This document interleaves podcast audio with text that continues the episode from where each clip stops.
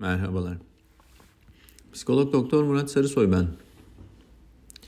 Psikoloğun seyir defteri olanca hızıyla devam ediyor. Podcastlerimize devam ediyoruz. Umarım hepiniz iyisinizdir.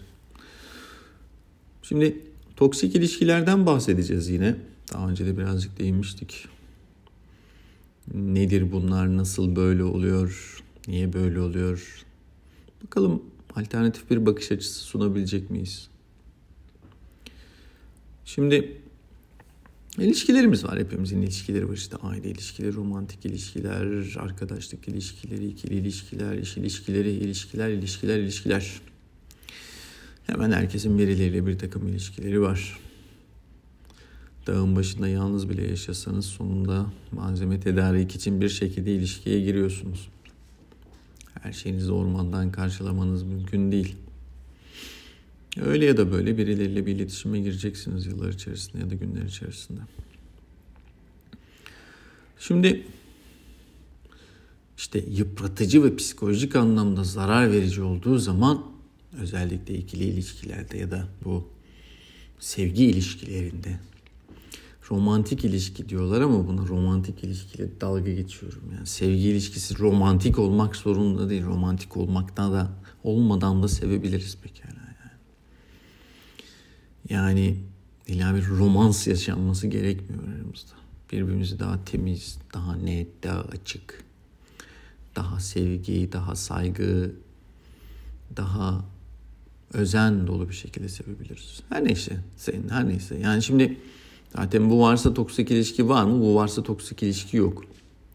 O yüzden romantiklik zaten beraberinde toksik ilişkiyi sanki çağırıyor ya da getiriyormuş gibi geliyor bana.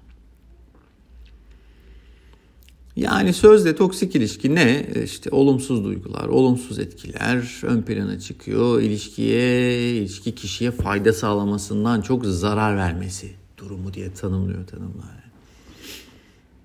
Fayda sağlaması. Ama bu tanımdaki faydacılığa, pragmatizme kimse bakmıyor mesela yani. İlişki kişiye fayda sağlamalı. Hmm. Faydacı olmalı, olmalıyız ilişkilerde öyle mi? Peki. Öyle olsun sizin dediğiniz gibi olsun. Ama faydası yoksa ben ilişkiye niye gireyim canım diyecek birileri var muhakkak zaten bunları dinleyin arasında. Salaha bak diyecek olanlar da var hatta. İşte ee, olumlu duygular azalıyor, olumsuz. Hayır, olumlu duygular azalmıyor. Olumlu duygular başta yok zaten toksik ilişki dediğiniz şeyde. Dedim ya daha önceki e, şeyimde podcast'imde de toksik ilişki falan yoktur. Patolojik insanlar var dedim. Yani. yani sizin aslında karşınızda patolojik bir insan var. Ruh sağlığı yerinde çok olmayan ya da tam olarak yerinde olmayan. Başta zaten ilişki hasta. E olumlu duygular azalmıyor o zaman. Yani olumsuz duygular da artmıyor. Sadece kamufle edilmiş duygular ortaya çıkıyor işte kendilerini tükeniyor hissediyorlarmış insanlar mesela. Yok canım daha neler. E tükenme. E tükenmeden ilişkiden dışarı çık. İlişkiyi bırak git. Yapışmak zorunda mısın? Yani burada bağlanma problemleri değil. Ben bağlanma bende. Patolojik bağlanma var bende. Olgunlaşmamış bağlanma var bende. Bir de bağlanmaya taktılar. Bağlan bağlanabilirsen. Her şeyi Wi-Fi'ye bağladık zaten. Yani karşı tarafa bir bağımlılık bu, bağlılık değil bu. Sevgi falan da değil bu, hastalık. Niye çekip gidemiyorsun? E ben onu çok seviyorum. O da beni çok seviyor. Ha çok sevdiği için mi sana böyle davranıyor? Aslında çok argo olacak ama ağzına bip yani. Hı? Ağzına bip yapıyor. Hmm. Sen ağzına bip yapılmasına rağmen ya da tepene çıkılmasına rağmen seviyorum diyorsun. Nesini seviyorsun? O zaman sen şiddet görmeyi, duygusal şiddet görmeyi, aşağılanmayı, itilmeyi, kakma, kakılmayı onu mu seviyorsun yani? Evet. Tabii Bağlanmacılar diyor ki gerçek değer, güven, sevgi ve benzeri duyguları çocukluk döneminde ailelerin içerisinde alamadığı için ya da ebeveynler bunları onlara vermediği için ebeveyn her şeyi vermek zorunda ya. Vermediği için ee, gerçekte bir sevgi ilişkisi, bir romans var mı, bir romantik ilişki var mı analiz edemiyorlar. Bu yüzden bağlanıyorlar ve yapışıyorlar, kalıyorlar. E arkadaş o zaman ilişkide toksiklik yok ki. Patolojiklik sende. Sen yapışmış kalmışsın. Yani bağlanmacılara tamam kabul ettik bunları. Anam babam veremedi zamanında sana içselleştiremedin sevgi güven gibi bir takım duyguları. E, yapıştın kaldın. Bu ilişkinin neresi toksik? Adam, adam ya da kadın ağzına bipliyor. Ondan sonra sen diyorsun ki e ben ba- bağlandım kaldım ben onu çok seviyorum bilmem ne. Yani soruyorsun ondan sonra beni seviyor ama emin olamıyorum. Kendimi değerli hissetmiyorum. Bir sorun var bu ilişkide. Bir sıkıntı var. Hatta ben onun kıymetini bilmiyorum falan. Hmm, tabii. İnsan ağzına bip yapılmasının sonuçta kıymetini bilmez mi canım? Bilmeli. Mesela belirtileri ne? İşte alay ediyor, küçümsüyor seni. Ya kardeşim kadın ya da adam seninle alay ediyor, küçümsüyor seni. Sen onunla kalmayı tercih ediyorsun. Ve sonra diyorsun ki toksik ilişki bu. Tamam çık ilişkiden toksiklik falan kalmasın. Bir şeyin toksik olduğunu fark ettiğinde ondan uzaklaşmıyor musun yani? Hı? Zehirli topraklar buralar. Buradan gidelim falan. Yok mu yani? Aa, burada hava kötü nefes alamıyorum. Ay ciğerlerim yanıyor deyince gitmiyor musun oradan yani? O nefes alma. Ay ben buraları çok seviyorum. Bu nefes ciğerlerimi parçalasa da ben burada kalacağım. Hmm. Aferin sana. E sen de bizimle alay ediyorsun. Yok. Estağfurullah. O nereden çıkmış? Ben doğruları söylüyorum. Bir dokuzuncu köy. Onuncu köy mü bulacaktım? Bir şey bulacaktım. Eleştiriyor mesela. Eleştiriyor. Ya eleştirir tabii yani. Adam patolojik ya da kadın patolojik zaten yani. Görmüyor ki sendeki iyi tarafları, güzel tarafları. Görmeye niyeti yok ki sadece kendini görüyor. Bu durumda da zaten hemen son dönemin popüler tanısı yapıştırılıyor karşı tarafa. Narsist. Hı hı. Narsist. O narsist, öbürü narsist. E, o ilişkide bu adam narsist ya da bu kadın narsist de e, ilişkinin nesi to- toksik? İşte hasta. Madem narsist devam etmiyor ilişkiye. Yok. Hayır. E yardım al. Hı -hı. Olmaz. Kitap okudum ben. Hı, ne okudun kitapta? Bunlardan bahsediyordu. E ne faydası oldu?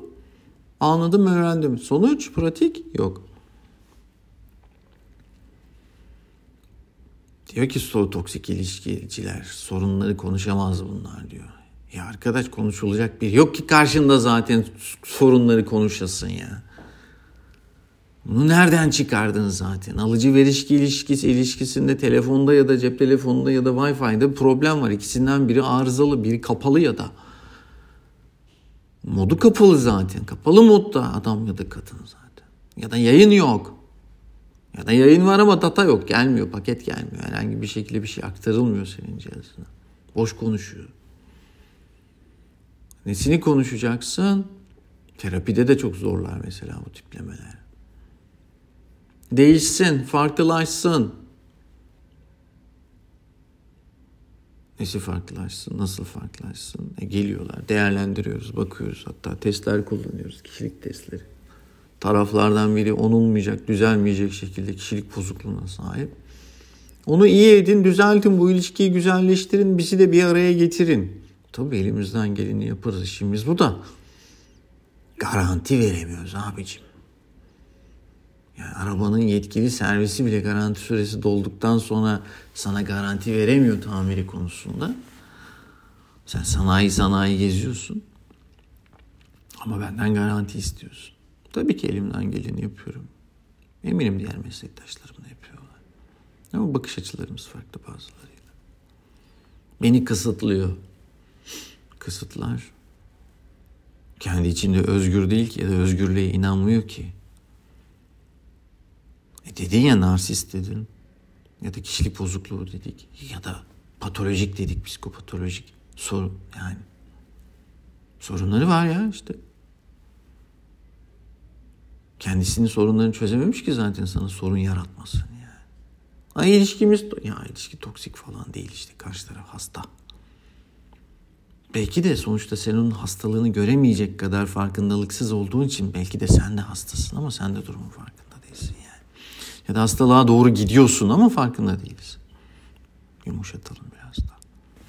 İşte davranışları tutarsız. Ani duygu değil. Ya kardeşim bir sürü kişilik bozukluğunda düşündüğünde özellikle borderline kişilik bozukluğunda, sınırda kişilik bozukluğunda zaten bunlar olur. Tutarsız davranışlar, ani duygu değişimleri göklere çıkartır, yerin dibine sokar. Anlatabiliyor muyum? Senin böyle bir partnerin varsa zaten bir kere her şeyden önce alay ediyorsa, küçümsüyorsa, eleştiriyorsa, saldırgansa, sorunları konuşamıyorsan, kısıtlıyorsa, tutarsız davranışlar sergiliyorsa, ani duygu değişimleri varsa bir göklere bir yerin dibine. Ee, belli zaten aç tanı kriterlerini, sınırda kişilik bozukluğu tanısı alır zaten o insan yani. Ya düzelir mi? Yani ümit kesilmez tabii ki sonuçta.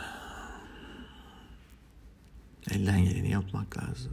Ama yorar. Yani ayları, yılları, günleri, haftaları harcamaya değer mi? O bilinmez. O size kalmış.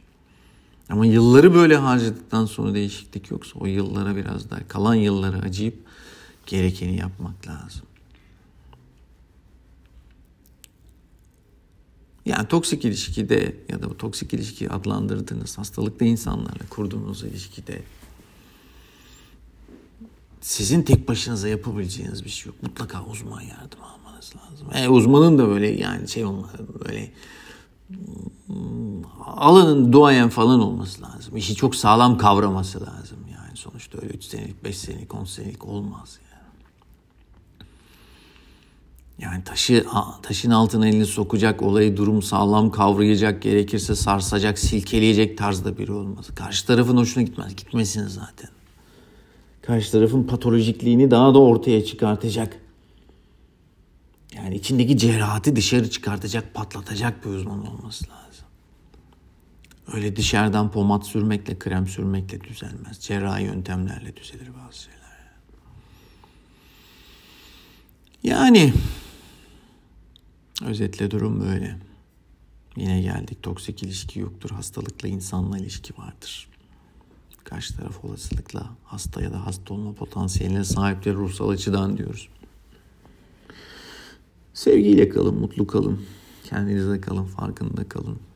Sizin deyiminizde toksik, benim deyimimle karşı tarafın hasta olduğu bir ilişkiniz varsa da temkinli davranın. Çok da uzun süre sürdürmenize gerek yok. Yardım alıp yardımı deneyip yardımı kabul etmiyorsa zaten hiç uğraşmayın bence. Sevgiler.